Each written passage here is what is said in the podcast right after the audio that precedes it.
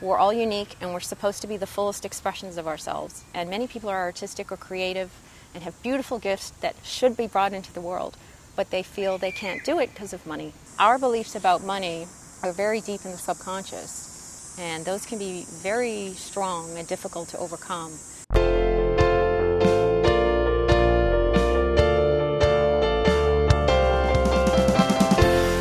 This is the Personal Finance Show.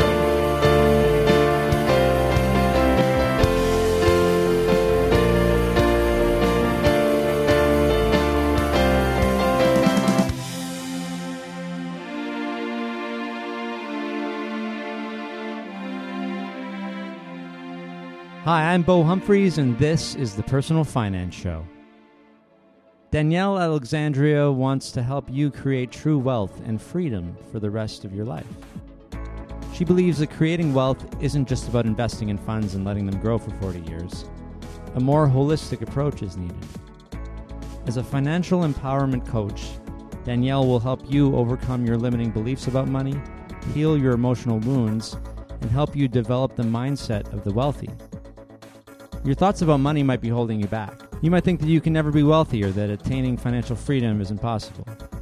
Well, guess what? If you keep thinking these thoughts, there's a pretty good chance they're going to come true. Psychology plays a huge role in finances, and Danielle is here to help you break down whatever barriers are between you and financial success. Danielle joined me in Dufferin Grove Park in Toronto to tell her personal finance story. I think it's going to have to be payment from the Tooth Fairy. Okay, so Tooth Fairy. I think I've had that before. I'm probably not had sure. that maybe before. maybe once. But uh, wh- why is it so memorable for you? Well, I don't have a rags to riches story, so I don't really have anything traumatic to share that Yeah, I've- okay. I've overcome. Yeah. So I think I just remember money being a good thing and I guess a reward. So maybe I had like a really positive first experience. Yeah, with it. that's that's good because yeah, so then you were able to carry that forward into your life. And so build that's, on that. So you have a positive still you still do have a positive Oh, relationship with money? absolutely. Yeah. So the Tooth Fairy, do you remember how much you got? Well, th- I don't want to give my age away. Mm, okay. Let's say a dollar. Okay. So do- yeah, I, would- I definitely didn't get a dollar.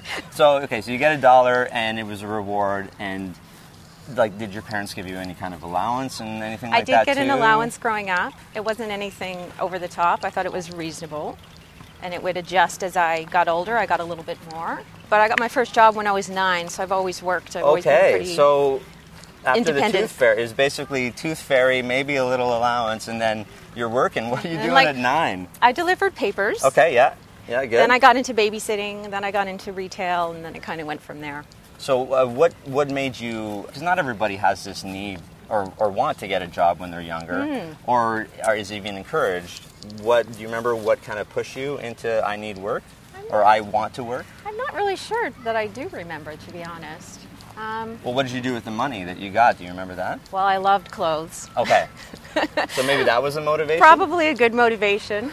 um, yeah, I think I just, I was always, you know, my parents, I, I believe, raised me very well. You know, you work hard, that you go out and make what you want happen. Very So you saw them doing achievement-oriented. this. What, what did they do? If you don't mind uh, me Um, asking. yeah, my father worked in IT. Okay. Um, he was in project management, so he worked with a lot of like customs brokerage systems, developing their back end computer programs. Okay. And he loved doing That's that. very specialized. yeah. And my mom, she worked for the like a health a health board, so in the administration of it for public health. So she was always very interested in health. Okay, so your parents, you saw them working for money, basically. Was that kind of the, the main thing? You saw the things they were able to do with it, and, and You know, could I get wouldn't- your clothes? I, I wouldn't say I necessarily viewed it like so transactionally. Okay, sure, It, it was, sure. you know, they enjoyed what they did and money was there too. But I Mm. don't think I really made the correlation like, you know, they're going out and slugging away to make this money. It's just sort of, you know, both things seem to flow. So maybe that's a credit to them that I didn't really hear those messages. Okay, so your parents, though, they they must have taught you that if you want stuff for yourself, Yeah. you have to Yeah, earn they- your own. Yeah, they definitely raised me and my brother to be very independent Mm-hmm. and to make our own decisions. You know, I was Mm. always extremely independent as, as a very young child and still to this day. And so I think that I just decided, you know, I, I'd like to go out and get a job and earn some income and have my own thing. I think that go- definitely goes hand in hand with uh, uh, independence and making your own money early. Yes. 'Cause, uh, you know, my brother was the same. He went out and got a job. You know, he wanted uh, to just be able to do his own thing, right? And I wasn't uh, too concerned about that, so I was kind of casual about getting work. I got, got it when I needed it, right? Mm-hmm. So everybody's a little bit different, and so so nine, uh, you're doing newspapers then and babysitting at the same Uh, I time. think or that no, started how old do at you have to be? I started at 11. Hello, you can babysit at eleven. You can, Who are yeah. it babysitting? like was an, it, six-year-olds? it was my mom's, uh, like her friend's daughter. Okay, yeah. So, So- a friend of a friend. It's somebody Yes, you trust. yes. It's not like we're, yeah, I don't know, you know how someone finds a babysitter today. Is there like Uh, babysitter.com? yeah, there or- probably is. if not, we should get that domain. Look, we're- I'm- I just I just bought it right now. I'm not, I got it on my phone out, um, or babysitter.ca, and uh, yeah, that's probably better. But you did that, and so uh, and then you're you're going to high school. Are you you're getting more? Uh, did you say you worked in retail? I s- no, I didn't get my first retail job till I was 18. Oh, 18, okay. So it was, is like the last year of high school. So what are you just still like babysitting? and stuff babysitting, throughout? and then in the summers I would do like nannying, which is just you know Oh. a nicer way of Yeah, saying yeah. babysitting. Okay, that's good experience for Yeah, sure. Like more with the- with the whole responsibility. family, like you're there. Are they going on vacation or something? well, too, or- the, the the mother would be there, Yeah. but she would basically hire me to come either full time or part time. So I'd go home at the end of the day, but you know to help her take care of her kids. so you're not living in. It's I'm just not somebody living in your there. neighborhood. Or Yeah, whatever. exactly. That's Yeah. interesting. So it's, yeah, full like full time babysitting, Yeah. which is nannying. Yeah, that, Yeah. they've made a couple of movies about They have. about this for sure, right? But um, yeah, I know I don't know of, of anyone in high school uh, doing that. Uh, I thought it was like you know you go off uh, to another country or you, it's like it take a year and you go somewhere else. But hey, that's a that sounds like a good gig for the summer. Better yeah, than it was mowing good. lawns or That's true. or landscaping true. or, or whatever the Yeah. the the, uh, the grunt work uh, that they Yeah. have us do. Which I mean, you know, how old are these kids? Uh, it would range uh, like babies Yeah. under a year. Okay, well up maybe to- landscaping is not so bad. Yeah, Uh, maybe not. Is- they can be a handful. That's for sure. Well, yeah. it sounds like you learned a lot of responsibility early. You definitely learn it is a lot of responsibility Yeah. taking care of people's children. I mean, truthfully, it's almost the ultimate responsibility. Their Yeah. children are in your hands. That, that's tough, right? So- yeah, who cares if you mess up somebody's lawn, right? Right. They're- That's nothing. It grows back. or you deliver the wrong newspaper, oops, or you wrong never house. you never do. It's like these are my kids. You Yeah. can't mess with them. Yeah. Okay, well that's that's very interesting. I don't know if I've heard of anyone doing, you know, that that's early in your life. I to- guess to I learn learned that- good responsibility Yeah, early. Now, yeah. Mm-hmm. then, now that I'm kind of thinking about it, so thank you for that. I mean, I'm sure it goes hand in hand with with uh, finances too. So, Mm. do you remember then from that job? What are you doing with that money? Are you saving Definitely it? more clothes. So the, Okay. the clothing is improving as I'm getting older, right? Because I can afford better.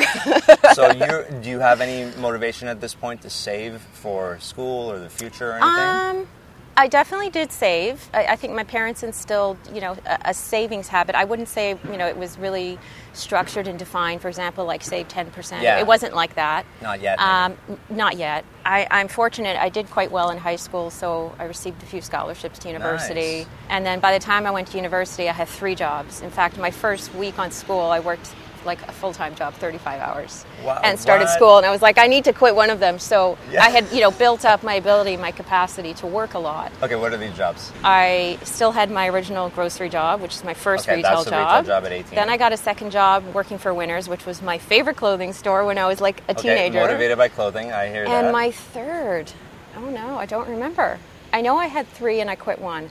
Oh, i remember i was um, selling uh, like tuxedos for like, weddings proms? rentals Or- oh, rentals for so i weddings, was okay. you know would fit them and do the alterations and things like that and it was like one of these has to go because like i can't do this well, much why three in the first place? Do you remember why you even wanted to have that many? I mean, the fashion motivation for Um, I winners guess, makes sense. yeah. I don't know. I guess I, I, I enjoyed it. It probably gave me an Wanna keep opportunity busy. to, yeah, keep busy and really practice my independence. You know, Yeah. you're, now you're getting into like late teens, and you really Mm-hmm. want your independence more and more. So you were in school though. I was in school. What, what did you get, uh, take? Um, I have a degree in kinesiology and health science. Nice, nice. That's Yeah. that's very useful for. uh, Well, what is it useful for? if I'm glad that's funny. Uh, you're not, gonna- if you're essentially, not going to be a doctor. I know, that's which what- everyone says they're pre med. I'm sure. it's a, it is a pre-med Okay, degree, yeah. or you might become a phys ed teacher, for There's example. a lot of things I just I couldn't think. of Neither Them. appealed to me. Um, But why did you take that in the first place? I then? was very interested in health as Yeah. well, and I, I feel like it was an incredible program to learn how the body works.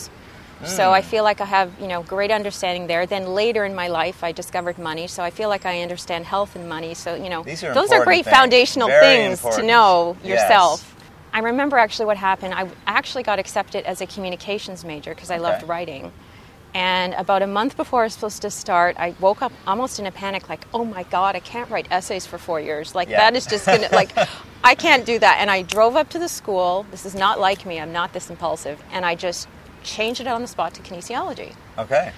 and never looked back. And it was the right decision. And I loved th- the fact that where I went, York University, Mm-hmm. so they have one of the largest kinesiology programs in the country. Okay. And they have a practicum component, meaning you have to take like a sport each semester. Oh, And great. you're trained by the varsity coaches. That so like sounds so I did much fun. basketball and like s- I learned swimming, gymnastics, like ballroom dance, tennis, all kinds of stuff. All that stuff. So you get you get your exercise in, and I met great people, like kin people. You know, they're really down to earth and Sure. social, like kin, like family, and it's true. So I, I absolutely love that I did that degree. That's fantastic. So you're still working while. oh, So you had two jobs then during this. Well, Or did you eventually cut it it, down? it, dro- dropped down to two or one, or Yeah. then, then I would go full full time in summers because now your options open up because you start, you know, you're in university.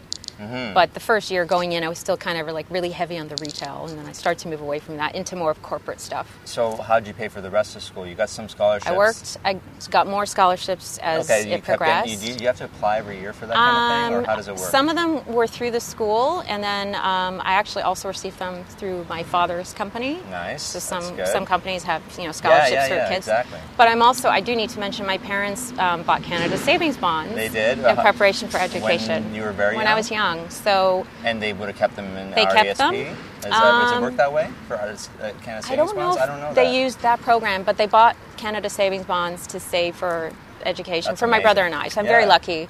And when I, you could actually make some money off Yeah. kind of savings bonds. That's right. Exactly. Not now. I don't recommend them. No. Um, so I think that was an equivalent of about one year of school, and then I had I got That's six nice. scholarships, and then I paid for the rest myself. So I'm very fortunate that I did not graduate with a, a boatload of debt. Yes. Very, very blessed. I do like to talk about scholarships whenever they come up because Yeah. did you have to put? Do you feel like it was a lot of work to apply for No, these scholarships? not at all. Do you, do you have any experience or people are like you could have got this scholarship if only you would have applied? Absolutely. It's funny, it's like it's the same thing with, for example, government grants or other programs. Mm. sure. There's great stuff out there. I, I would s- almost say it's like the equivalent of getting a resume ready for a job. You, Yeah. Mm. you want to make sure that that thing is perfect and tailored to the job you're going for. Okay. There's no mistakes. You've put your effort in like you really want it. It's the same amount of effort to apply for a scholarship. Like, Mm. and it could change somebody's life. But maybe we don't have these skills yet when we're 17, 18, I think 19, it's whatever. Maybe desire or attention to detail or Sure. Maybe those are just, you know, traits a person has even from a young age. I don't know. People are missing out on money though. Well, yeah. Yeah. I didn't do it because I needed the money. It was more just like this is available to me. Why wouldn't I go for it, you know? That- and it's- then you, it's a you very to, to logical, receive smart it. Thing to, to Yeah. say, but why don't we have this? It doesn't seem to be our, uh, in our common sense. I don't know. That yeah, I suppose that's true. Maybe people think, you know, they won't get it so they don't apply. It's it's it, sort of maybe like a, an unworthiness thing, right? Was there like a website or uh, something like that? How did you know about them? Um, well, some of them are schools, so they Yeah, so post through you know, the posters school. around campus or whatever. I guess we didn't have email back then, No, but okay, you know, yeah. flyers and things like that.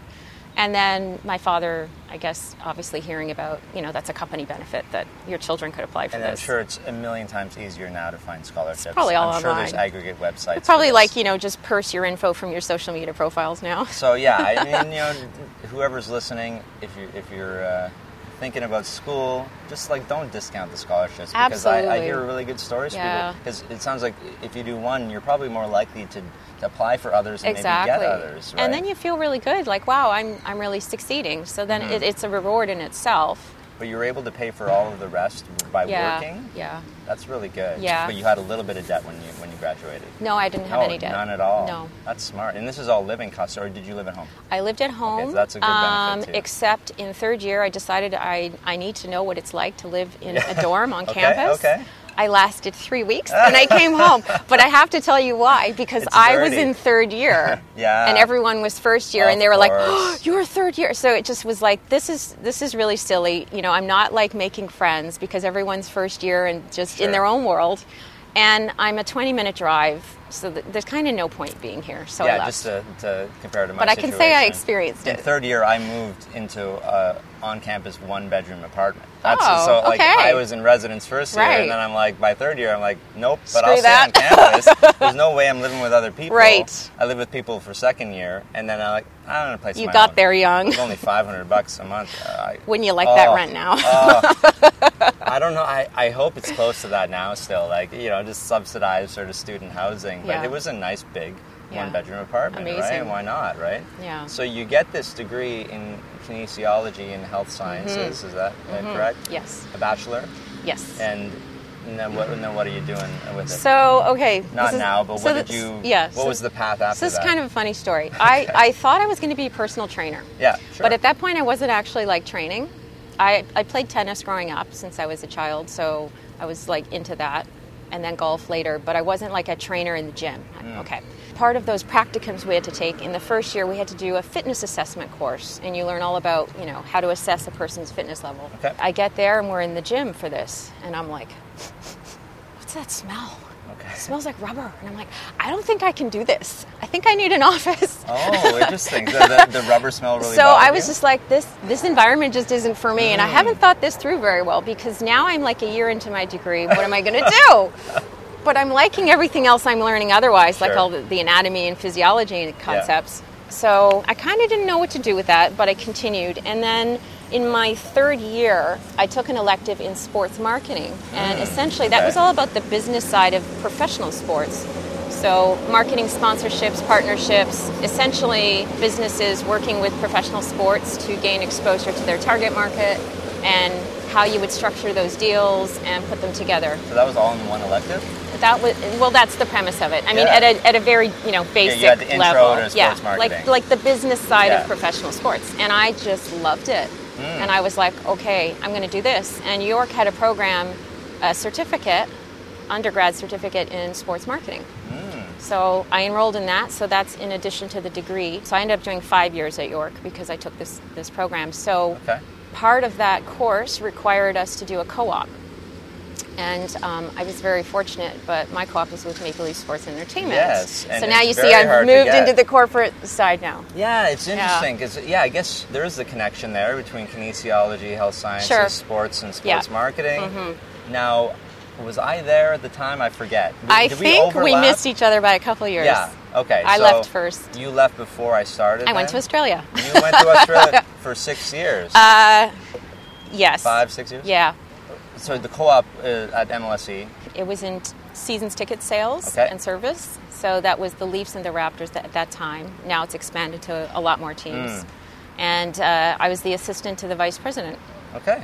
And Who was it uh, at the time, by the So way? Chris Overholt, Okay, who's now Chris, yeah. the CEO of the Canadian Olympic Association. Yes, I, I actually just met Chris Did at, a, you? At, a, at, a, at a lunch. We had a, a gathering of previous What a employees. small world. And he was the only one that I had not worked with. Wow. Okay. And uh, everyone else, so he knew everyone at the table. I knew everyone at the table, so we were able to uh, connect Amazing. that way. But that's really funny. So you worked for Chris. I did. Um, For what, six months? How long was the okay, co-op? so my co-op was part-time for a semester, Okay. and then he hired me after. Oh, nice. Um, so Not then, guaranteed. That wasn't always gonna no, be no, a oh, no, no, thing, right? no, it's But- not. A lot of people at that time were, you know, securing their employment by coming through the co-op route, you know, Yeah. which is a great way to prove yourself. If anyone's thinking about co-op, Yes, absolutely. Go for it, right? Go for it, 'Cause It's like a, absolutely. be- the best job interview. Ever. Absolutely. Well, it's, it's really funny. I, I was actually recounting this story the other day to somebody. I'm almost amazed he hired me because basically we get in there. He's like, "So why do you want this job?" And I go, "Cause it's the Leafs, man." and I thought, "Oh my God, I'm such That's an actually idiot." the worst thing That's to literally say. what I Yeah. said, and I said it like that because I was a raving Maple Leafs fan. And uh, he hired me. And I was like, Like okay. it's good and it's bad, right? It's good like if that's the only reason you're here, oh no. But if like you are a Leafs fan, it's good to work for the Leafs if you're a Let me Leafs tell you, fan. that was a dream to say my coworker is Matt Sundin. Yeah. And like, oh, just incredible. It really, really was a special time. And I wasn't a sports fan at all. So the only re- way, reason I took the job Oh. was because it said all non-sports events. Okay, right. But uh, yeah, I worked down the hall from Yeah. Daryl Sittler and Wendell- Yeah. well, Daryl Sittler he had a desk. I don't think I don't know if Wendell Clark had a desk, but they were the alumni who, who right. would send around to events. Yes. Right, they would still work uh, for the company. How long did you work for Chris? Then? For about three years. Three years. Yeah. So first he hired me. I was in my last year of school, my fifth year. So the first, the fall semester was the co-op, so that was unpaid. And then the winter semester, he hired me part time. Okay. And then it went full time when I graduated. And so now you're making some money. I'm It's the making first some time you're money, making but I real wouldn't say it money. was like you know a massive salary. you know, the, the other thing for, uh, working for MLSE is people tend to take the job, especially a starting Yes. job. Yes. Right? And you might not make the best salary. You're but not going gonna to make the best you're salary. getting great experience. but yeah, I mean, for me, for the rest of my life, that will still always remain a Hmm. highlight, a special place in my heart to say, I worked for like my team that I just was so passionate about. Like it was the most important thing to me. I mean, what a blessing. You know, Yeah. I, I really feel very lucky because how many staff do they have? And Yeah. how many fans are there who feel like the way I do? Yeah, there are many, many who, who like, Yeah. uh, thousands of resumes would come in for Oh, yeah. uh, people who were Absolutely. fans, right? People Yeah. who really just want, and you know, hey, I, I wish every company had that, right? I mean, Right. we had a great team. Yeah. I, you know, I definitely my MLSC family is like always, in, Oh, yeah. always in my mind, and uh, there are like some of them are still there, and some of them are different Mm-hmm. places, and some of them have been on the podcast. So I had Richard, uh, Richard Petty on, Hmm. Oh, yeah. and I just. Uh, uh, published Ian Clark. Uh, who- Okay, he was of obviously course, CFO yeah. When you were there Yes. too, because he's always been the top Yes. uh, money guy there. Yeah, that's whether right. It was called CFO or vice president of finance or Yeah. whatever. He was always up there Yeah. while they were building up. So, yeah, these are uh, really stellar people in my mind. But yeah, so you're not making any money to really think about investing. Yeah, you're just living. You're able I to actually live. didn't know about investing. Oh, not yet. Okay, Oh, so no. you're not even you're not even there No. yet. Okay, so let's go to Australia. Are we going to Australia Sure. next? Yes, that's Okay, perfect. Actually. So what's the decision to move to Australia? Okay. Well, actually, I didn't move to Australia as soon as I left. Okay. Mm. I wanted to go traveling. I mean, I, I got hired right out of school, and I just I wanted to see the world.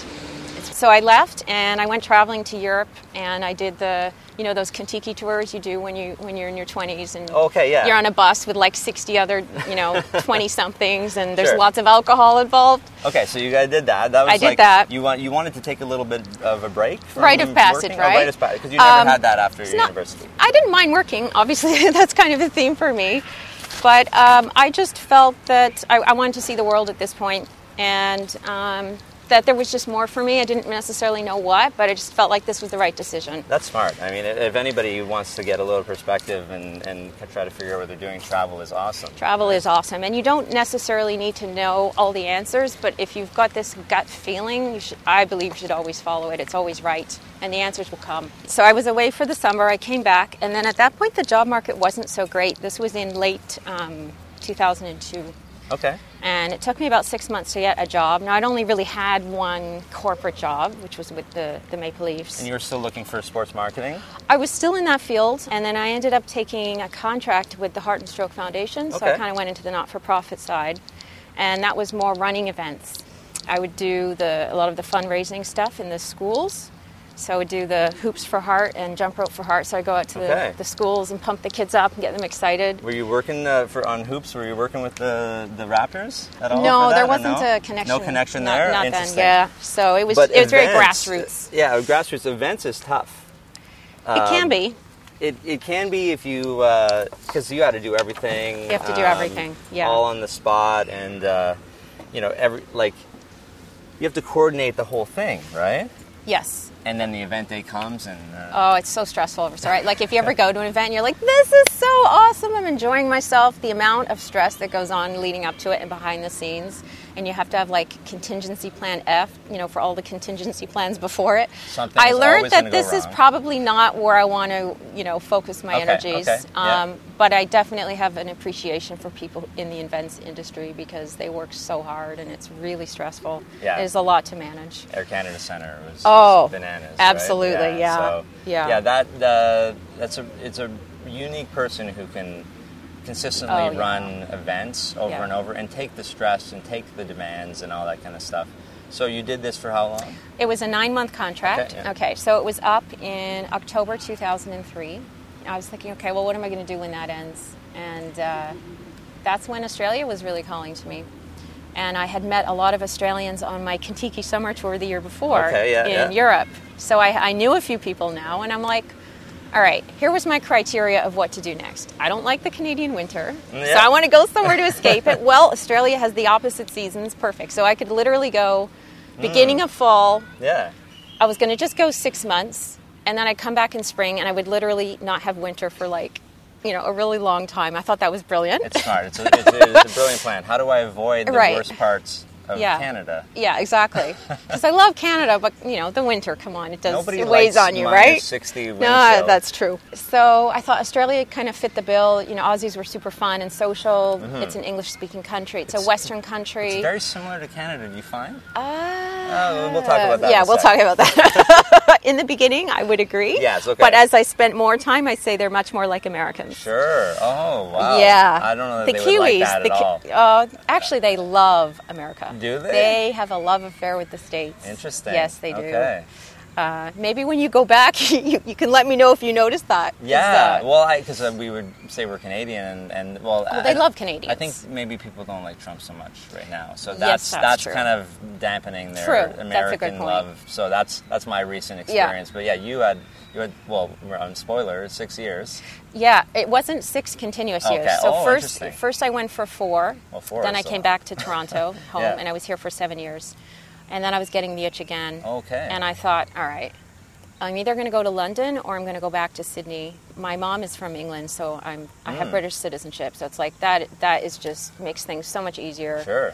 but my heart's not in London. Yeah. I'm kind of jumping ahead a little bit, but um, so I decided to go back to Sydney. So if you add it up, then I went back like another 18 months, and then I came home two years ago. So what did you do for the first four years? Right. Okay. So when I arrived, I was still like working in the sports marketing industry. So I Yeah. got a job with Ticketmaster Oh, you did through a Ticketmaster contact I have Australasia. here. So I became friends with the head of Ticketmaster in Canada as a result of working at Maple Leaf Sports. He's Okay. an amazing man. He's retired now. Yes. Tom Worrell. Yeah, Tom. Yeah. And the new head is my Um, former boss, Patty Ann. Patty, that's it. Yeah. Yeah. Okay.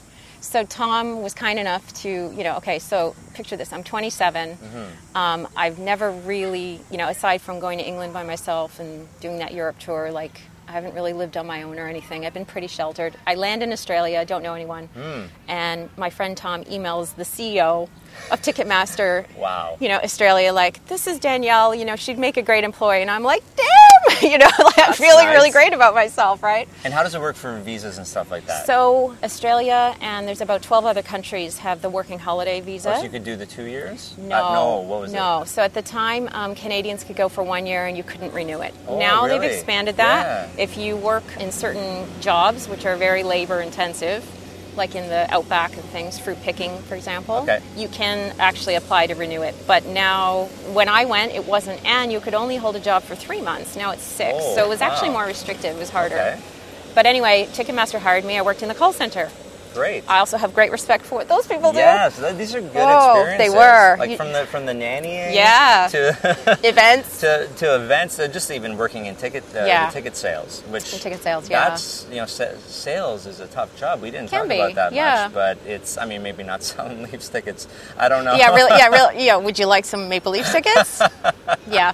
so yeah. maybe that was more of a relationship management uh, role. was it? yeah. Well, my role was I mean, I was his executive assistant, Yeah, so I did yeah, a I lot guess, of yeah, different you weren't things. selling, more yeah. support. Actually, I did start doing some sales myself. Okay. Um, with various tickets and things like that, but um, But yeah, like these are not all, a typical sales job. No. No, anyone who works there. So yeah, call center and how, so how was that?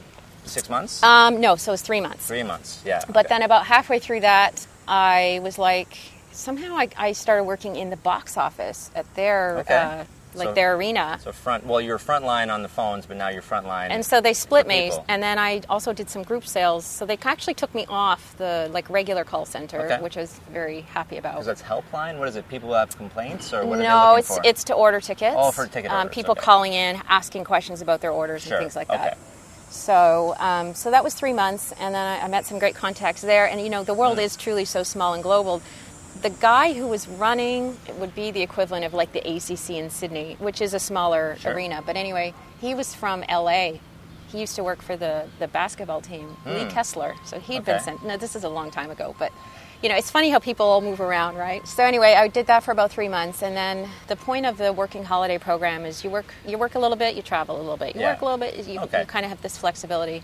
So then I traveled for a couple months. I went up to Queensland, which was beautiful. Mm-hmm. Great and then Barrier I, Reef. Oh, Yes, yeah, snorkeled snorkeling. it. Yeah, it was. Oh, Nice. it's just incredible. It's just it, just just, there. incredible. Yeah. Like a week and a half. oh ago. wow. Yeah. so it's my memory is very fresh. Yeah. But yes, that was. Well, we don't have to keep dating this, but was it two- 2000? and- This is 2004 Four? at this point. Yeah. Wow. So the reef is, is a little different now. It's it's It is, recovering. yes. But uh, and you were just there too, probably uh, in the last. Uh, spring. no, I haven't you been didn't back. Get, you didn't get up no, there in the last. I haven't uh, been trip. back. Not to the reef. So you got to see that, which is a fantastic part of Yeah, Australia. But definitely. you were based in Sydney, Yes, I loved Sydney. and then after your trip, then you went back to Sydney and worked more? Um, yep. So I returned to Sydney. So at this point, I had a base of like really good friends, Yeah, and my okay. life felt you know there. And then I got another job, and I was selling. You want to talk about hard sales? Cold calling. Hmm. Oh, no. Okay. I was selling stadium sponsorship signage for international rugby tournaments. Okay. So when you watch on TV, and it's it's like the boards. Yeah. And they rotate, and well, now it's electronic, but back then Sure. they were physical structers that would flip. Yeah. And so it you- was when you watch literally- the game on TV. You Yeah. see the you see the sideboards. Yep. And we would call them rink boards for hockey. Exactly. Yeah. Yeah. So it was literally okay. Now, where I worked, you could almost turn this place into a movie, like literally. Okay. We didn't have computers. They literally dropped the yellow pages in front of you, and you were to hammer out minimum 100 calls a day, Oh. push through to either the CEO or Yeah. the marketing director. And essentially convince them on the phone without a face to face meeting to buy sponsorship signage that might cost 20, 30 grand, 15 grand Yeah. And how many companies have that kind of money anyway? even more so there was no database where you know say you're salesperson a Yeah. and you write down oh you know attempt to contact with so and so company not interested so everybody was calling the same people over and over again Oh. Meanwhile, and they'd be like everyone- you people again Today they would be using Salesforce or something Oh, like yeah, that. it It's was any kind so of CRM, and they would all unorganized. be like logged. it was unorganized Wow. yeah it was ridiculous i definitely learned a lot make in that sales? job i did actually i did well i was hitting a sale a week which was actually the Okay. target but then i reached a point where i felt like morally this is really conflicting with like everything how i would even want to do this like call up and pressure Learning somebody your values. Yeah. yeah, it really forged a stronger sense of myself Okay. and my values. So I ended up resigning.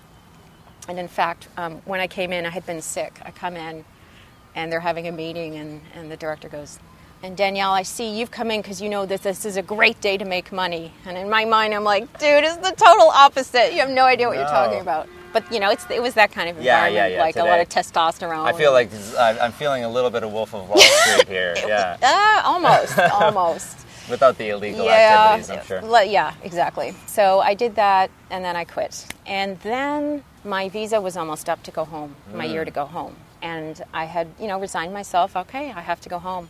And then two weeks before, so I, you know, uh, given notice at my apartment, I'd booked my flight. Mm-hmm. Yeah.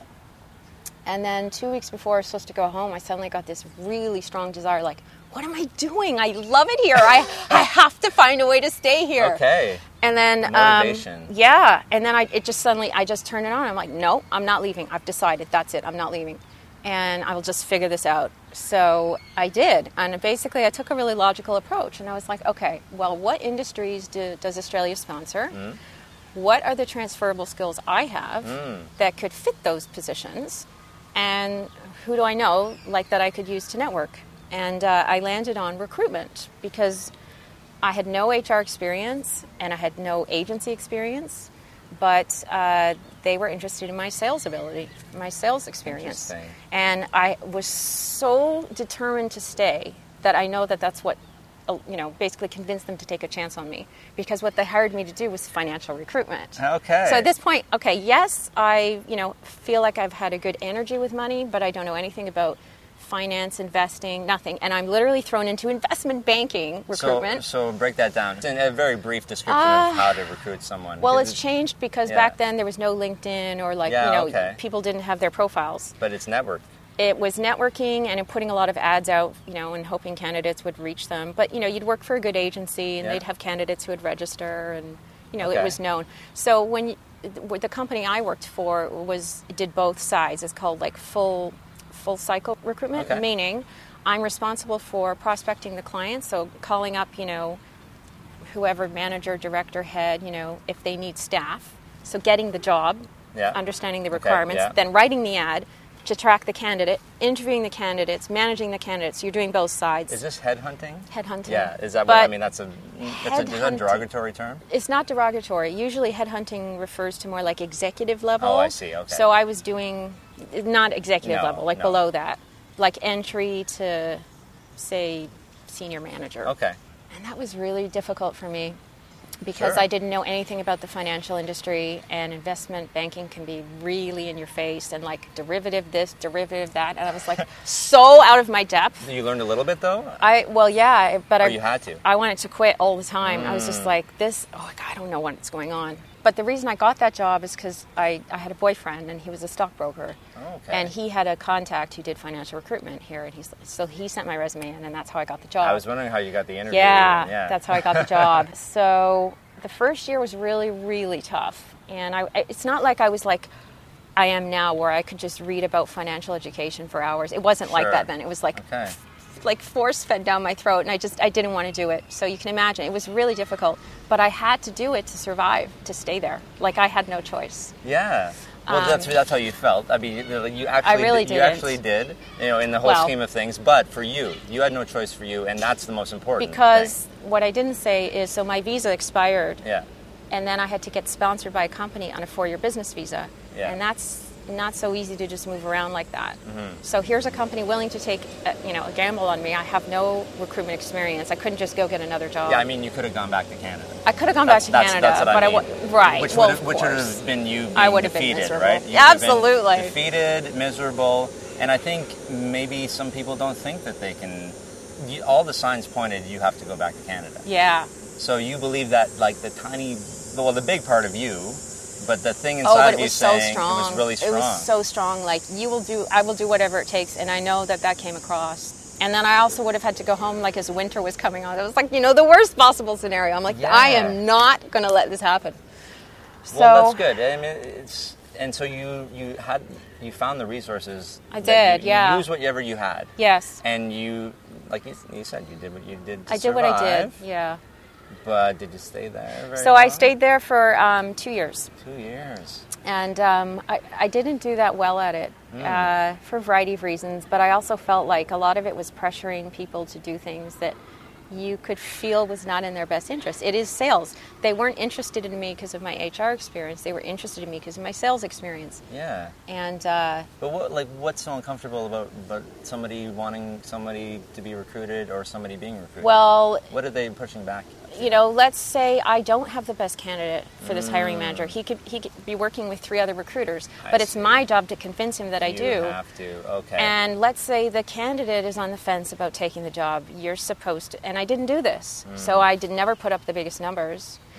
And I thought, I, I know I'm good at feeling into like the right match, yeah. but this environment of being compensated for it is not the right thing for me. like because the if it agency, wasn't the right match, you still had to.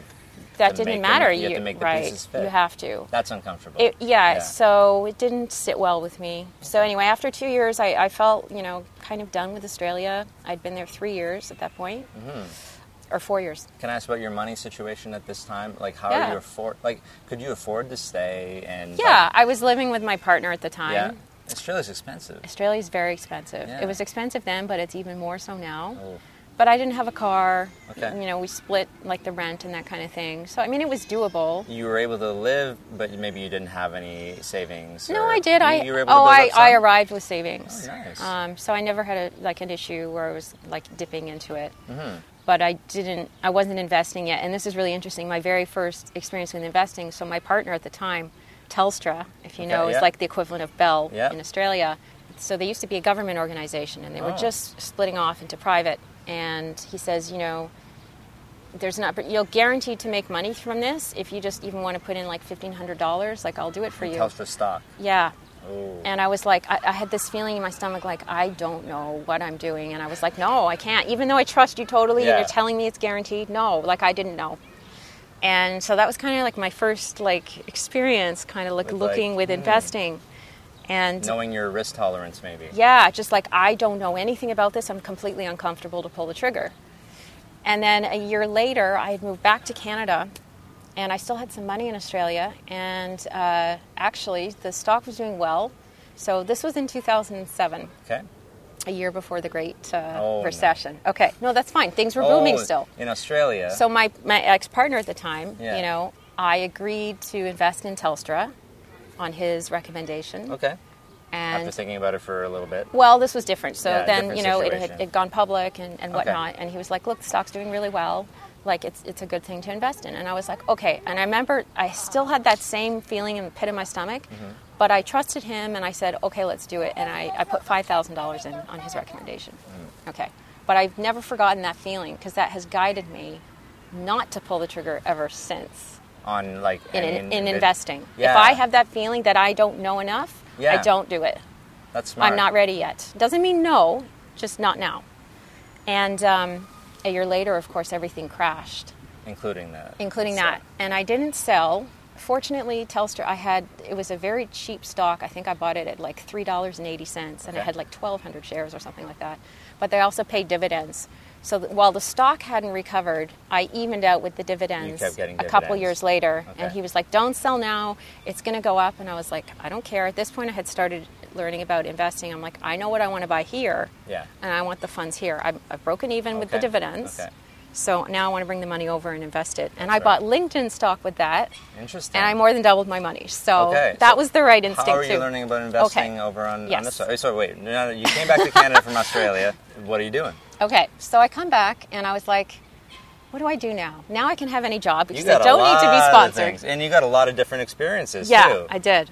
So I was literally like, all right, I could go back to sports and entertainment now, Sure. which was really fun and none of the stress of the whole financial thing and It's funny agency you say and that because I recruitment. still think it's stressful, but but it's it's You had something a you, different really job loved. It's than I something did. you loved, and it's it makes a difference. It's yeah. Yeah. And I thought, no, that's too simple. Hi, do you want Maple Leafs tickets? I mean, uh, Well, that's not doing that exactly the specifically, job, yeah, I- but I, get that. Okay. there was no challenge in it. Sure. And then I had just invested three years, like struggling through learning, fin- and I started to like understand this stuff and Okay. started to develop an interest in financial education. And I was like, or how about I build on the skill I've developed? I know I'm good at it, just not in an agency. Why don't I do it properly, like in house for a bank? Sure, And I okay. might as well stay in the banking industry since that's what I've been investing my time in. So, in house meaning um, you're now in HR and your job is to hire the best person for your company. Yeah. So, that's a fa- far better fit to me rather than kind of skimming the surface of many companies right. and guessing. Yeah. I know exactly what we need in terms of the person, the culture, experience, whatnot and I worked for Royal Bank of Canada, so I ended up applying to a couple banks. Okay. And I knew I was going to get this job. I had this intuition. I just Okay. I saw the posting the first time, and uh, actually ended up seeing the posting three times before I applied to it. And I'm like, they reposted the, the third time for one day. I'm like, they're obviously waiting for me. But I and I know that sounds like arrogant, but I just had this knowing. Do you know what Yeah, I mean? no, I've- I've had it been about there. jobs before. You like, look at the job this is just description. my job. and yeah, you think I match everything. It on wasn't this even list, a or, logical deduction. Yeah. It was a flash of, of intuition. Interesting. This is yours. like the gut feeling about the Gut stock. feeling. So I apply, and um, anyway, I get hired. So uh, I was hiring uh, bankers in Ontario Hmm. for Royal Bank of Canada. So I ended up staying there seven years. I really loved Wow. RBC. I thought it was an excellent company. I really enjoyed working for them. Um, so I did that job um, for four years.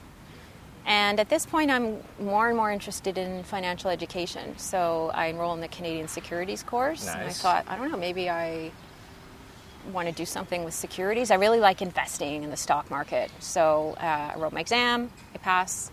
And then I enrolled in Wealth Management Essentials. And I Okay. thought, I'm going to be a financial planner because I can help people change their beliefs about money and help them with this. So I start studying that, and um, I start getting more and more disillusioned as I go along. So Mm. this is only my own opinion, you know, not to knock anyone else's, but I just felt that it was not really in the client's best interest, and it was not holistic. So it's a lot of yeah, what were selling they doing? insurance and Yeah. investments, and it's it's in the you know the house's favor rather than you know So- low low fees, for example. Yeah. It's not about that. It's I just felt it was incomplete, and it didn't address the psychological aspect of people's opinions about money. Yeah. So t- I, I abandoned the course. Actually, I Okay. thought you so know, you're learning it- th- they're teaching you this as just like how to sell products for the bank as opposed to find out what the client needs and wants. Well, and- you are finding them out that what the client needs and wants, but I, I just found it was um, it's just incomplete. It felt very incomplete. I just felt like no, this is not for me, and it felt like a lot of memorization of like really obscure tax codes. You know, if the client is from Alberta from before 1972 and they have six children, then you know 4.89 code. Like, It's just like I'm. There's the There's no technical way I'm stuff. going to Yeah. remember this. No. Like I just want to help people, and it just became. I just point. the tax chapter was 300 pages and i was like there is just no way like i'm not a technical person Yeah. right i was like no this isn't the right thing so I, I decided to abandon the course but i kept just studying and learning about financial education and, and wealth creation financial education wealth creation and i'm at this point i'm investing so i've been investing kind of steadily for uh, i guess 12 years You're doing your own investing. doing you're my picking, own picking stocks yeah and stuff like that. yeah and you like this stuff. I love it. Yeah. I, oh, I it'll always have a part of my life. Yeah. Interesting. I love it. Um, it's not for everyone, obviously. No, it's but not. uh, Yeah. Yeah. yeah, if you if you have an interest, yeah, definitely Yeah, explore it. definitely. But if you get the gut feeling in your stomach, Yes, don't pull the trigger. that's right. And whenever you're doing any of this, right? If, if you Yeah. when you're picking your own stocks, you you feel comfortable. Yes. You- it's all about different levels of risk. Yes, but you know there is a lot to learn with stock picking, which is so different to, for example, like an E ETF. Yeah. The stocks have been picked already. Complete. Yeah, but I mean, if somebody is really not interested in studying and learning, and it's so complicated when you're looking at investing, there's a not complicated, but there are a lot more factors to consider, Yes. and also trading versus investing are two Trading different is things. so different. typically the kind of client I work with doesn't really know much about it and probably doesn't want to, and that's totally fine. Then you know, looking at a thing like you know a low a low fee ETF portfolio, you know, then that's a perfect solution for them. Mm-hmm. Take all the for picking so and many trading reasons, out of it. yeah. exactly. And so, but you but you're good with this, and Yes. so you're liking investing, but and you want to help people, realizing not everyone's like you, of course. Mm-hmm. Right. So yeah. So where did you go next? Well, I didn't really have an answer yet. I just kind of kept doing it as a hobby and learning more and more and more. Hmm. Okay. And um, then I just started to move into uh, like marketing side of HR. So instead of, for example, maybe selling a credit card, I was selling careers for the entire company. So Oh. looking at marketing campaigns and branding, come which was work at really RBC interesting. sort of yeah. deal, yeah. So um, well, after the bankers, like hiring bankers, then I I moved to more corporate functions. So I was hiring the lawyers and the marketers and things yeah. like that. Um, so I had this kind of, and risk management. So I had this broad view of the different divisions. So they created a position for me to help build this. I like this well-rounded uh, Yeah, career that you yeah. Mm-hmm. have because it, it enables you to step a lot of a lot of bridges Yeah. to, to build right Definitely. so you're able to understand like all of the aspects Yeah, yeah, it definitely uh, it appealed as well to my desire to have breadth. You know, to work on something with like a lot of meat to it. It's not just you know super focused, right? I Mm-hmm. Sure. like you know the broadness. So um, I did that, and then I did that for a year and a half, and then I was, that's that year where I was getting the itch. Mm. So it just, eventually, I decided to go back to Sydney. I worked for Commonwealth Bank of Australia, Wow. which is equivalent to the RBC there. Yeah. Very professional as well, and that was also covering every division and it's a big role it was a really big role, Yeah. yeah. and I'm brand new, and I actually really struggled with that, which Sure. surprised me because coming off RBC, I, I was so familiar with the banking industry, and I'd worked globally before, I'd worked in Australia before, I knew my stuff, and Mm-hmm. I, it- I was surprised that I had to like really acclimatize. Things were different; they're different in every company. I guess that was a good lesson for me, yeah you know. yeah things are- things do change Yeah. So um, there were some some issues where you know positions were cut, and therefore they had to cut some some roles in recruitment Okay. because they had the largest recruitment force in Australia of any company. It was very large. Wow. So they didn't need so many people. So uh, my position was one of those. Okay. Um, now, at that point, I was okay with that because I was really feeling like you know, I meant to do something more I meant to do something more and contribute more to the world, and I don't think recruitment is it. Um, as interesting and challenging as this is mentally and you know creatively, I, I don't think this is like where I'm supposed to be. So I ended up leaving Australia. I, I didn't know what I was going to do, and I, I didn't really worry about it. I had a great time that year. That was 2016. So my role finished in March, and I was on four continents that year. I did a ton of travel. I went to amazing. Bali. I was in Thailand. I was um, I went to Mexico even before I went back to North America, and uh, I just had a really good time, actually, and didn't worry about it. I like that you have these.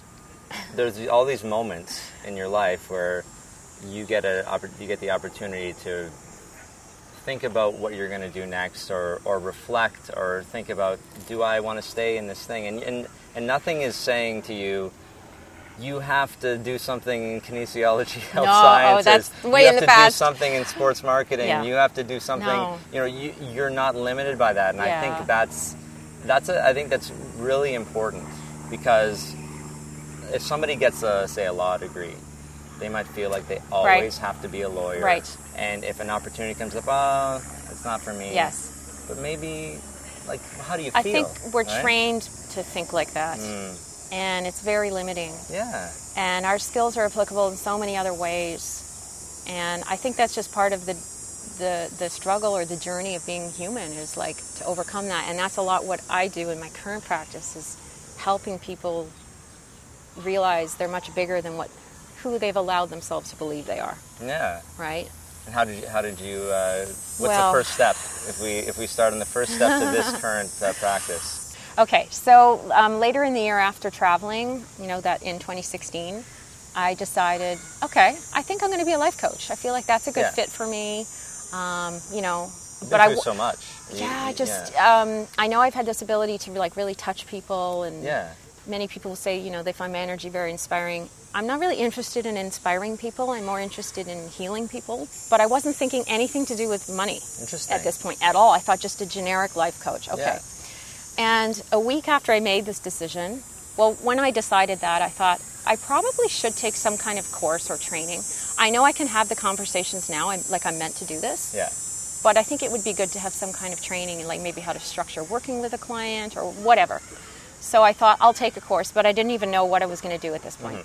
Okay, so a week after this, a friend of mine who I'd met in Bali a few months earlier, who's in Australia, Okay. sends me a message hey would you coach me about money and i'm like whoa like i haven't even said anything Yeah. to anyone yet like oh, and i'm like okay well why don't we like you know skype and talk about it so of course i prepare for it and then and uh, she's like this is really good you know like i totally want to hire you i'm like okay great and i'm like okay this is kind of interesting so then we have like our first session a week later so i kind of prepared my own method and what i was going to do and uh, meanwhile, I was friends with this woman on Facebook from Las Vegas who was also a life coach. And I thought she had a very clever promotion. Okay. She was turning 50.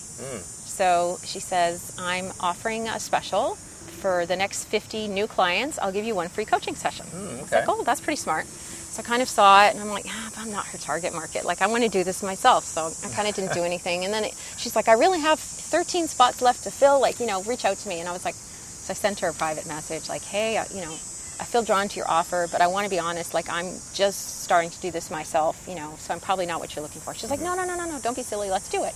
Like, okay. So we got on our, our call, and I had had my first like client session with my client the night before. So basically, we're just explaining to each other our approaches, and hers was more general. And I explained what I did, and she goes, "Oh, well, I'd like to hire you to be my money coach too." And I'm like, "I'm like a reverse marketing So genius." she's a life coach. She's a life And coach. she's now hiring you to be a money coach. Be a money coach. Because she doesn't do that. because no sh- you know and, and a lot of people who are in coaching or spiritual Mm-hmm. or healing profession aren't really good with money Yeah. you know it, it seems like a real Also contradiction yeah that's true too Anybody who has a lot going on Yes. that's not financial, Yes. they're focusing on that stuff. well it's also that as a, a society we've been conditioned to believe that you know money is commercial and healing should oh, be a that gift too. Okay. oh so you know they're like oil and water but it's Yeah. not true so i help No, a lot of okay, people so- overcome this That's a really good point. So you you're you've been able to combine these things that Yes. were um, historically Exactly. split. yes And then from there, like all these other, a few other people start co- some, and I suddenly have like five clients. And um, You didn't even. Uh, I didn't. ask for I them. honestly didn't. I never advertised. I didn't do anything, and I was like, Wow. but I, I felt I was the energy of like a really good coach. I was there already. I know I'm supposed to do this. Mm-hmm. Yeah. And when you have that deep down, that- confidence almost isn't the right word. It's like a knowing. Yeah. Then, you know, the people are going to come because I'm supposed to help them. Yeah. So That just makes total yeah. sense to me. Okay, good. Good. I don't have to explain it more. So, yeah, then one of them is just, just like, you are meant to do this. You're meant to help people with money coaching. And I was like, I think she's right. Like, I've come from the banking world, I've studied financial education. I get money on a lot of levels, like economically, energetically, spiritually. There's no conflicts in my mind. So she says, You're meant to do this. You're meant to coach people with money. And it just kind of clicked. Wow, I should focus on this. Yes. I, I really do feel I have a gift to bridge those two worlds. So I really thought I was going to help the healers in the spiritual community when I first started, but I was not thinking about teaching them financial education at this No. point. It was really on the psychological side, like the limiting beliefs and like resolving these so that money can flow. But that, yeah, there's two different ways there, right? Like Two different things. Teaching if you if you heal someone, then Mm-hmm. like you said, money money does flow easier. Is that what you're saying? Money, th- their ability to generate money is Mm-hmm. um, sort of enhanced. Yeah, so basically everything is energy in the Yeah. Mm-hmm. universe. This has been proven scientifically. And money is energy too. Um, and if you ask me, I believe that monergy, m- monergy, I've actually, it's funny, I used that word before with that same client who said you're supposed You to do trademark this. that. Monergy, I should. Money to me is the energy of freedom. Yes. And where a lot of people go wrong with money is, you know, money is the root of all evil. Actually, that's an incorrect Yeah. quote. It's that the love of money is the root of all Ah, evil that's because a- then you become too materialistic Is that and greed? obsessed with greed. Yes, yes. Mm. And that's always going to backfire. Because if you look at the universe or the, the earth, for example, nothing exists on its own. Mm. Like the tree doesn't grow without the sun, and, you know, the grass doesn't grow without the rain. And It's that's- everything is selfless. It's man's greed that corrupts money, not money Interesting. itself. So it's separating that. If money comes from the universe, like everything else, then it's spiritual. If spiritual people believe the universe is spiritual, well, money's part of it, then it's supposed to be here. So it's just sort of like, I think, um, framing it in a way that they can relate to that, that maybe they haven't heard before, that causes them to challenge what they've accepted as true. To really help people overcome their money beliefs is much deeper than that. And this is why it's difficult, because our beliefs about money are very deep in the subconscious, and we've grown up with them. So, you know, we tend to believe what our families told us Mm-hmm. and or what's accepted in society and those can be very strong and difficult to overcome so the person has to be willing to face themselves and what they actually believe to be true and This um, is tough. This is a tough thing to do. but this was the stuff I intuitively sensed was needed when I was studying financial planning and wasn't provided. And I'm why like, it I seems don't so have an wrong to you." answer for it, yeah. but this isn't the place to start. Yeah. So I, you know, I left it, and then now years later, it's funny how you know I've come back to it, and it makes perfect sense to me. So my business kind of grew into then supplementing that with financial education. But I was like, even that's not enough. Like, I don't know your opinion on conventional financial advice, but I was like, this isn't, still isn't even enough to create wealth. Essentially, I see that there are three components for the recipe to create the result of wealth. Okay. Okay. The first is what we've kind of been talking about a lot is having a proper psychological foundation. Yes.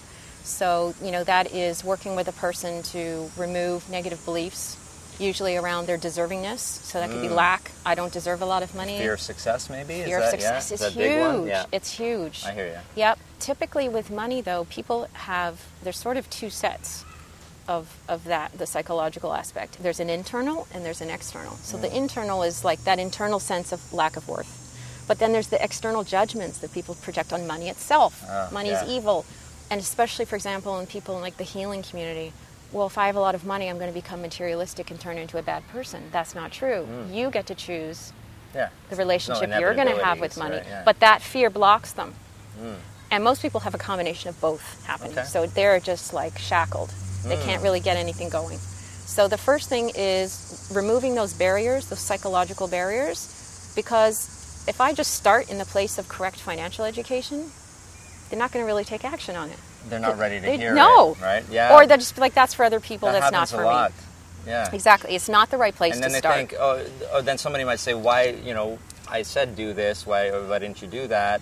Or people think I'm so bad with money. But right, so the problem is they still have the old programming running that's dictating. Well, that won't work for me, so they Mm-hmm. Yeah. sabotage themselves. Yeah, So we got to fix. self-sabotage. Mm. We got to start there first. So we go really deep, or I go really deep with somebody because it's it's embedded in their level of their actual ego identity. Interesting. Um, so we have to kind of bring that to the conscious mind, and then you can. I do use techniques from my coaching um, course, where we have to challenge the certainty that the person is holding that that this is just how it is, and and Mm, I like that's that. really empowering because Yeah. you just start to see like they sit up straighter and they're like wow, and it just starts to fall, and it's like the person starts to just become. They can feel they're much more limitless than they've bel- they've just been holding themselves in this little box. That's right. And I love seeing that in Uh, people. yeah, it you sounds know, amazing. It's, it is. It's about empowerment, but it's not just about money. It's about themselves. That's right. So people will come to me and they think it's oh, it's something about money, and that's part of it. But then they realize kind of quickly, like, oh, it's all the other stuff I haven't dealt with. I'm like, yeah, but then you're going to solve that too. Maybe their motivation to come see you is Right. they want to get their finances in right. order. Or, you know, For sure. Yeah. Yeah. So we start there. Okay. Now, once I have the proper psychological foundation in place, then I move on to the second component, which I believe is like unbiased or correct financial education. Okay. Yeah. So, what do I mean by that? Well, the financial industry, this may be controversial, there can be a lot of manipulation and lies Absolutely. and deceit, and people feel that. And the fear is used deliberately, not with everyone. I don't want to stereotype everyone. There are great people working in the financial industry, There are a handful of people. but who the have, industry uh, itself is incentivized to compensate the banks and the financial institutions, and they're not even legally responsible for your best interests. Fiduciary. They're not a fiduciary. Yeah, and, and the, people forget, and I try to talk about this a lot. Good. That banks are not, They're not your in it for friends. us. They're in it to make money. They are. But they're the ones doing the marketing. That's it. So that's tough. That's really tough on people. If the only people so I, I use let use the example is if a car salesman Mm-hmm. was teaching you how to buy a car, just go in and take the first price Right. on the on the on the Exactly. sticker And go with finance it. the hell out of it. Yeah, and- whatever's going to make me the most money because I wanna tell your need to listeners, feed my family. don't ever finance a car. That's like one of the worst things you can do. Good advice. Exactly. So, even good people, and I've worked with many of them in my time in both banks I worked with, I know they're good people, but they're in a system that's forcing them to do things that are not in your best interest. And a lot of the times, the people you're coming to see, like the personal bankers, they're not as educated. They don't have a full understanding of the right. full financial picture. They're not the best people to guide you. So you're getting advice from people who's selling you proprietary products that that bank has created, and you don't really, you know, it's ignorance. You just hand the power over. So what I want to do is teach people how t- the financial system works so that they can optimize what they're doing. For example, low fees in ETFs. I believe that you shouldn't really be spending more than 0.3% on an ETF product. Okay. It's totally not Yeah. necessary at the maximum. Yeah. But the average mutual fund fee is like 1% or more. Yep. The problem is people go, oh, 1%, 0.3, that's not much. Ugh. but it's, it's the long like in run, the long run, it- it's, it it is. could be it could be 90% more. Yeah. If you're getting up to 2, 2.5%, it's a ridiculous amount of money, and that can cost you six figures in your financial lifetime. Mm-hmm. Wouldn't you like that in your bank account? Exactly. So I teach people how it works and equip them with the criteria to evaluate it and choose it themselves. So I don't sell financial products. Yeah. I don't recommend any specific, you know, um, stocks or You're just investments. charging a flat fee for your coaching. I yeah, so Yeah. it's it's per hour yeah. or per session, and I teach them how to evaluate it themselves. Sure. So I teach them about asset allocation. What does that mean? Yeah. How to do it. I teach them, you know, for example, for people interested in obtaining a mortgage one day, what's the best way to structure it to save yourself the most money? Mm-hmm. So, how to optimize your financial affairs in the financial system as it is. Yeah. Okay, so you protect yourself, and again, you're empowered with the truth.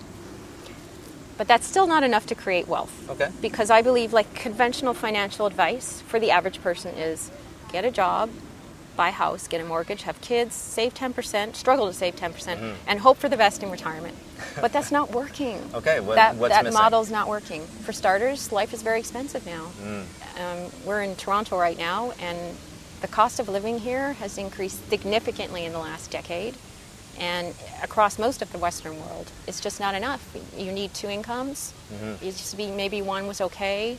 Job security, the, whole- you know, working for one company where you have a secure pension. That's That doesn't exist. pensions may not be there when we retire. I mean, it's just Who really knows? all up in the air. So, um, in other words, we just can't rely on the financial system to take care of us. And again, they're not legally responsible to. Yeah. So, how do you create wealth? What do we do? What do we do? so that's led me to the third component, which is actually wealth creation vehicles. Okay. I believe you need to take an asset based approach. You need to become like an owner and acquire assets that produce cash flow, Okay. consistent cash flow over time. And then, therefore, if you want to leave the job you hate, that you feel trapped to make an income to live, you can. And the whole reason that I teach what I do and the way I do it is because not from materialism or greed, because that's you know the sign of somebody who's got a void inside that they're trying to fill. That's right. It's never gonna. They're never gonna be happy. What I'm trying to teach people is, you're here to thrive. We're all unique, and we're supposed to be the fullest expressions of ourselves. And many people are artistic or creative, and have beautiful gifts that should be brought into the world, but they feel they can't do it because of money. So I want to remove the barriers so your money is flowing so you can do what you're really here to do. It's not about materialism or greed or becoming a bad person or whatever. It's about empowerment. It's about empowerment to be you in the fullest extent possible. Um, Maximum and I you. see wealth. Wealth is the vehicle to do that. It's, it's a wonderful gift. It is a great gift. Yeah, the people who think a budget or tracking your money Mm-hmm. is restrictive. I always just try to frame it as maybe you'll see that you know you when you track something, oh, you actually do have some money left over to do that. You know, Right. oh, I only spend hundred dollars on clothes. I thought I spent two. Yes. Well, look, or I have a I have I set myself up where I have two hundred dollars spent on clothes. I can do that. It's the I Yeah. can do that versus I Yes. can't, and the abundance versus lack. Right? Totally. I do like that. I, I'm actually not a fan of the word budget. Oh yeah, Not- not a lot because of you know most are. people just kind of seize up like oh the energy is just like great i want to enjoy myself i don't believe in frugality and i think where y- y- there's a lot of great financial advice out there but i find a lot of like the financial blogging world and i don't know if this is your experience it seems to be about you know be as frugal as possible save 50% of your incomes you know you The- read these the amazing fire stories blogs, out there right The retire early financial well, independence. why ones, not yeah. just actually eliminate the things that aren't really giving you joy and real pleasure in your life? Reallocate Amazing. those to pay your debt and add um, assets. So you're decreasing your wastage, but you're also increasing your cash flow, and you're not like feeling like you're just scraping by. Why does it have to be frugality? Mm-hmm. I feel like they're missing that part of it. yeah, So, but also without the psychological foundation, those things kind of don't matter. For some people, they could just jump right in, but most people kind of need to clean up the the mental base first, right? So just as a final point, Mm. how does someone add an asset? Like they have to have some cash flow. Not available. necessarily. No, okay. So there are ways to acquire assets where you're, for example, the active partner, and you have the silent partner who has the financials. Okay. Um, now, Oh, That's a good point. that's probably going to take that person learning all about that stuff. There's going to be a growth period. You can't just walk in and somebody's going to hand their money over to you if you're not Okay. if you don't know what you're talking about. But you could look at something like a joint venture in real estate.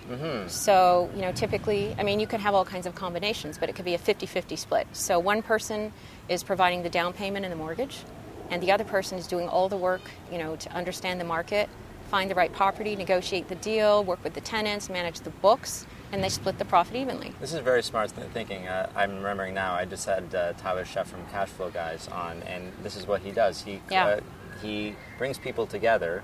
Uh, Some people have money. Some people have skills. Yep. Just it's just it sounds like thinking outside the box, but it's actually not really. It's- It's, not, is it? it's really logical, but see, you know, to a person who has a scarcity mindset, they don't even know that exists. Mm. They wouldn't even and think they go that. like, "What? That that's a thing?"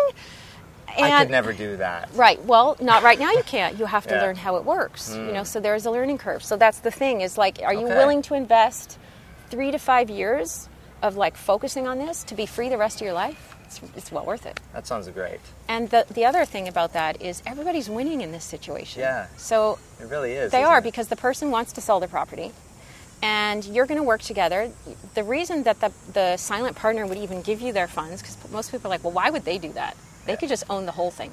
Is because they, they might have the money, they want a good return, but they don't want to spend the time chasing the return. Mm-hmm. If you do that work, they're happy to split it with you. They are because the return is good yeah. everyone wins. And Yeah. you're helping somebody live in a house. I mean, there's nothing dodgy or underhanded or negative about this. And that's just one example. That's one example. Right. So that's kind of what I would call like a quantum leap in thinking. Because if you're very like linear thinking, which is sort of the more average mindset, the scarcity mindset, now you can see how you can build your wealth. You could do that over and over in like one or two years with several people and several properties, and you just you absolutely quantum leap to wealth. Amazing. So whereas a scarcity mindset might go like, okay, well, if it took me 10 years to save 10,000, oh, it's going to take me another 10 years. Mm-hmm. That's incorrect. Incorrect, So that's what we want to help people in the mindset of wealth is is to make these quantum leaps. But you have to go outside the linear thinking. And because you have to decide you're not going to stay where you're at. So how do people find you? Um, they can find me on my website, Yeah. which is daniellealexandria.com. Okay. I'll put that in the show notes. Um, okay, perfect. All the links. Yeah. And I offer a complimentary consultation, 30 minutes. so Okay, great. I want to make sure that I'm in a position to help the person and that they're ready. And if, of course, if they have questions, or some people might actually, s- I also have clients who have quite good incomes. So the psychological foundation is good, but maybe they don't really have financial education. Mm-hmm. So sometimes I might, you know, just help somebody with that. Maybe you can skip a step. If yeah. They're already there. Well, if they're yeah, if they just don't know what to do with it, that's also possible. Or some people are interested just in the psychological, or some people are interested in both. So it, it just depends on each person. Mm. it all sounds really valuable to me. Thank you. DanielleAlexandria.com. And you're on Twitter, I am on Twitter, Instagram, Facebook, Facebook. Uh, Instagram, and LinkedIn. Thanks so much for coming on the show. This is this is a really good conversation about like listening to your intuition first of all. Yeah, definitely. And yeah, like let's change our mindset about money. Let's change the way that we think. We're all so I just feel like we're all thinking about it in this one just really narrow One-dimensional. way. Yeah. And and yeah, this is this is great. I hope uh, I hope people listen to this and uh, at least start thinking a little differently about about stuff. Thank you so much for having me. All right. If you like this episode, please subscribe to the podcast on Apple Podcasts or wherever you get your podcasts. Leave a review while you're there. If you're already a subscriber, thanks so much. I'd love to get your feedback on this episode in my new Facebook group. To find the group, go to Facebook and search for The Personal Finance Show. Once you're approved, you'll be able to interact with me and previous guests of the show and other fans as well. Thanks so much for listening to this episode of The Personal Finance Show. Next week, my guest will be Arian Bezai, Vice President of Operations at Enriched Academy.